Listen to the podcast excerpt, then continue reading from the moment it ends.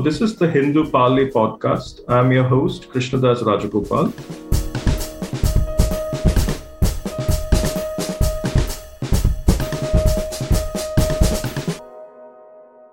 We have with us senior advocate and member of parliament, Mr. P. Wilson, and Mr. Kaleeswaram Raj, Supreme Court advocate, author, and legal columnist. We're going to discuss the power of pardon or remission of the governors under Article 161 of the Constitution in the background of the recent Supreme Court judgment releasing A.G. Perarivalan in the Rajiv Gandhi assassination case. Welcome, sirs. So I'll uh, ask the first question, move on to the first question. The top court has held that a state cabinet decision will bind the governor under Article 161.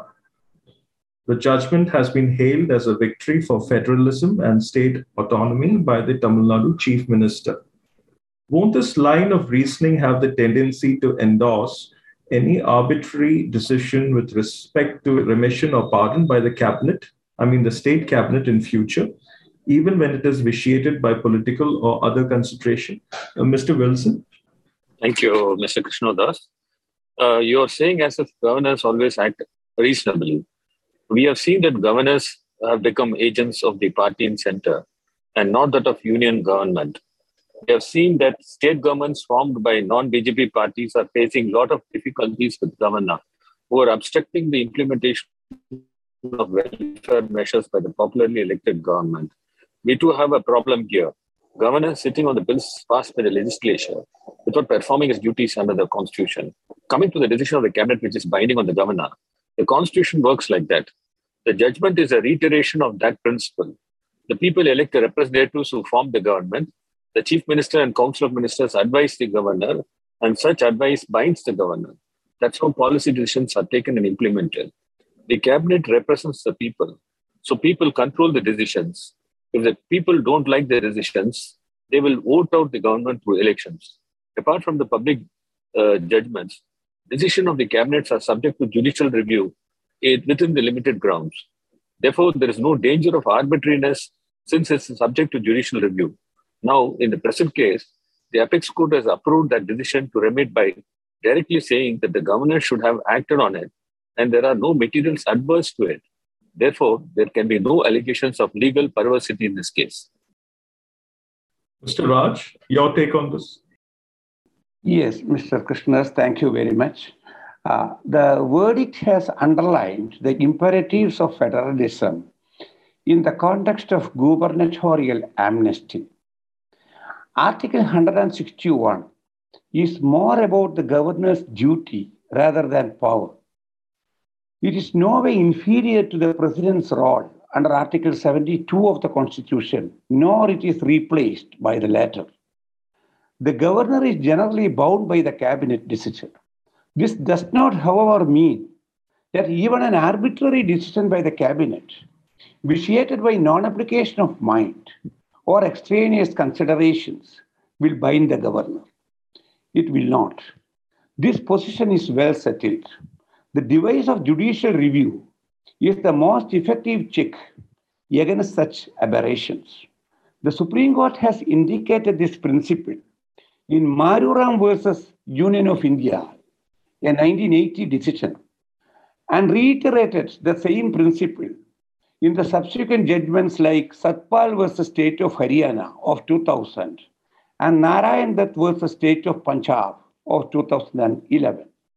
The present judgment does not in any way disturb this position of law.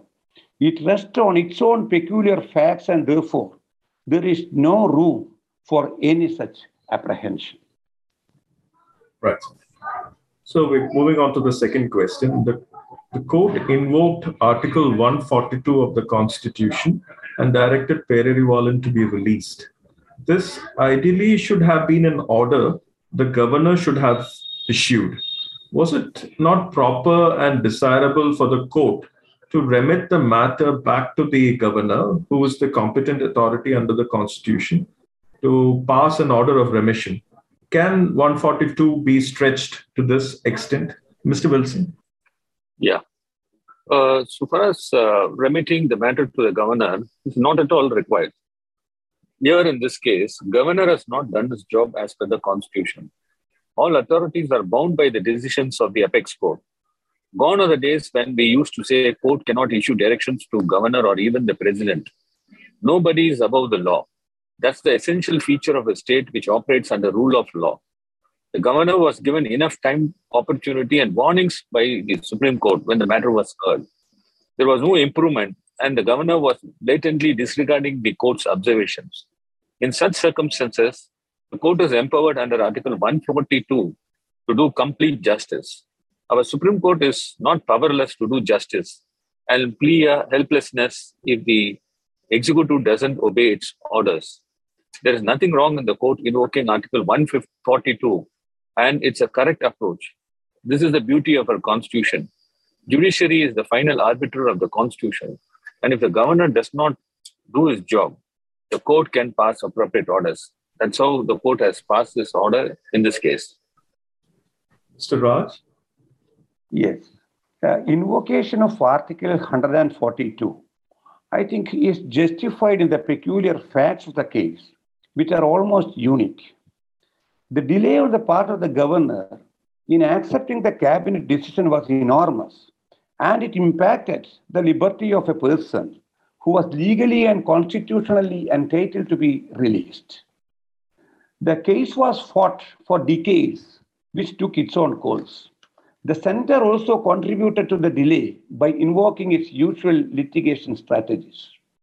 The court might have been conscious of this processual injustice meted out to Perarivalan and felt that the only way to undo it was to invoke Article 142 of the Constitution and to release the prisoner.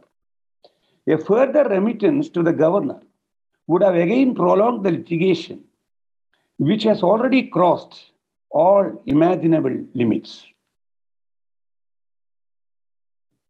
In the past, uh, given the circumstances where gubernatorial offices were used by the center for political purposes, many have questioned even the need for the office of the governor.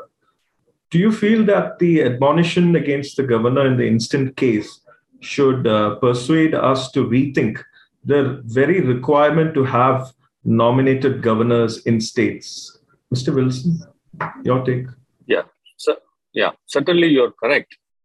See the constituent debates when the manner of appointment, a governor's post, and uh, power was discussed. The makers of constitution never thought of giving a governor similar powers as that of elected representatives. Hence, the governor's post is made as a nominated and not by way of election.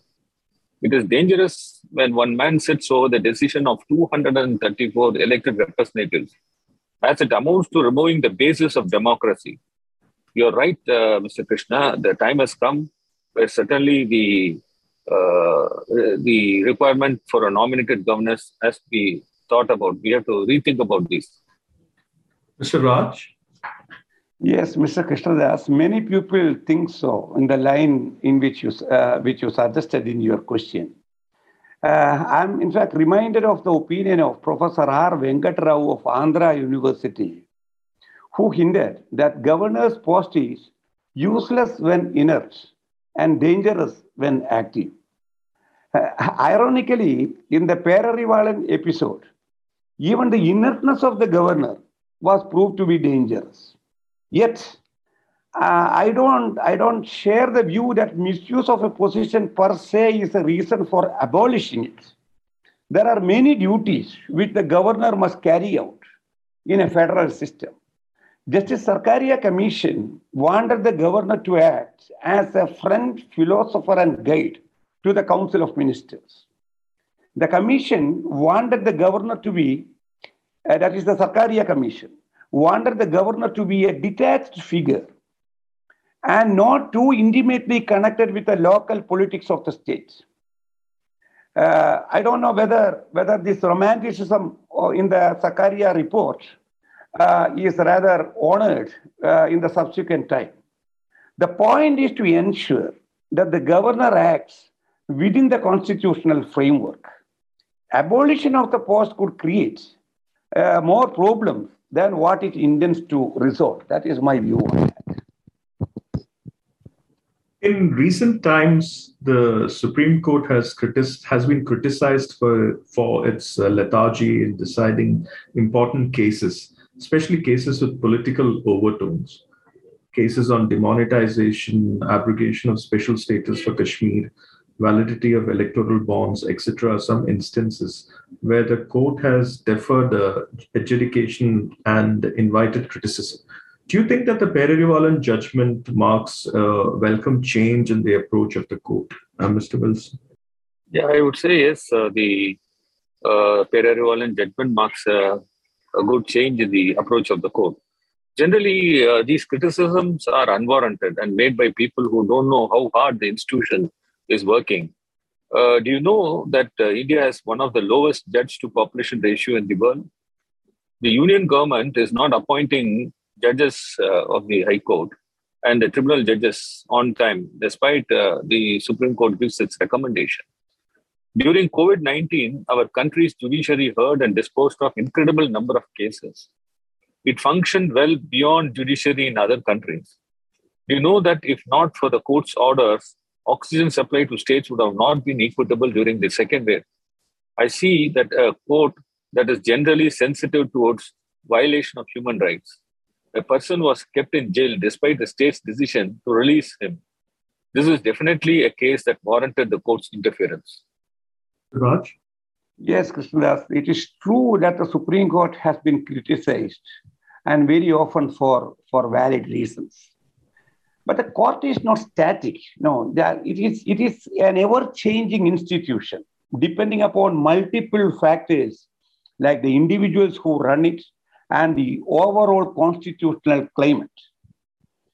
There have been some good judicial interventions in recent times from the Supreme Court, which rejected the stand uh, of, the, uh, of, the, of the center in certain important cases. The orders regarding Pegasus issue and sedition law are illustrated. It may not be an ideal Supreme Court, that is true, yet it's a Supreme Court of possibilities. What exactly would the precedential value of the recent Perarivalan judgment be? Many things in the verdict, uh, like binding nature of the cabinet decision uh, on the governor, need to avoid delay in uh, governor's decisions, uh, requirement to ensure non-arbitrariness and fairness in such decision, are all otherwise well settled in various judgments. What is the jurisprudential supplement that the Perarivalan judgment uh, provide us? Mr. Raj, could you answer the question? Yes. the, the judgment is uh, very, very precise and clear. It runs into mere 29 pages. Uh, in fact, it, it, I think it resembles the Brexit verdict of the UK Supreme Court of 2019 that interfered with Boris Johnson's decisions to prorogue the British Parliament. Uh, brevity is, the, is a universal virtue for constitutional analysis, and this judgment demonstrates it. The judgment shows a great amount of judicial discipline as well by sticking on to the established principles of law. Yet, the court invoked Article 142 to do complete justice. The jurisprudential value of the judgment lies in the idea of complete justice applied in the given facts and circumstances. This is uh, uh, really something unprecedented. Mr. Wilson. Yeah. Sir, I would say that the duty of the governor to abide by the recommendation of the state cabinet while performing its function, including the power of the governor to remit, suspend, or commute sentences under Article 161. Secondly, this judgment uh, has seen that uh, the governor, while acting as uh, exercising his power under Article 161, he did not have sent the matter to the president that is what the judgment has settled. There is, it is unknown to the constitution, the governor forwarding the file to the president. The, this is the second uh, uh, jurisprudential uh, uh, settle, uh, settlement of law. thirdly, the duty of the governors to exercise the power in time is clearly set out. There is an inordinate delay, the court itself has uh, found that once the state cabinet decides and sends its recommendation, the governor ought not to have sat over the file. So, therefore, the court has found that there is the inordinate delay on the part of the governor. Fourthly, the judgment uh, recognized the power of the state in such matters of remission, commutation, etc., because this is a power of the state under the you know upheld, and uh, there's uh, police powers and the prisons. Are, the judgment upholds the human rights. So, a person when the state have decided to, uh, I mean, uh, remit the sentences, and uh, the governor cannot uh, sit over by forwarding to the president. That is what I could find from this judgment. Right, sir. So, well, final final question. Thank you, sir. Uh, how far is the Perarivalan judgment relevant from a human right and fundamental right perspective? Uh, the litigation has lasted for decades, although it finally yielded results at the end. What are the lessons for our justice system from this case? Uh, Mr. Wilson? Yeah, justice delayed is justice denied. Each of the organs have to work towards the preservation and promotion of all human rights. But we can't accuse courts of delay without giving any infrastructure. Mr. Raj, if you can. Yes, yes. Uh, I think, uh, uh, Mr. Krishnadas, I think the judgment has multiple dimensions. It shows the importance of pursuit of the cause by the litigants, uh, their lawyers, the court, and even by the media. It was a hard won battle. At the end of the day, the judgment upheld the individual's freedom and dignity, the basic promises of the Constitution. The verdict has carried forward notions about the rights of political prisoners.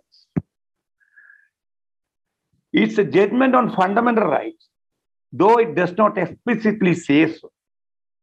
So in India, where political imprisonment has become almost the norm.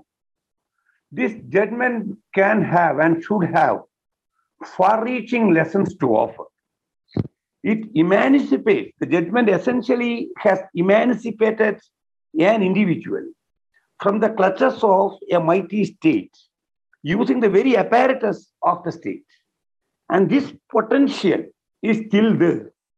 And this jurisprudence, if applied, in various political contexts may have immense uh, scope to offer for the right jurisprudence in India.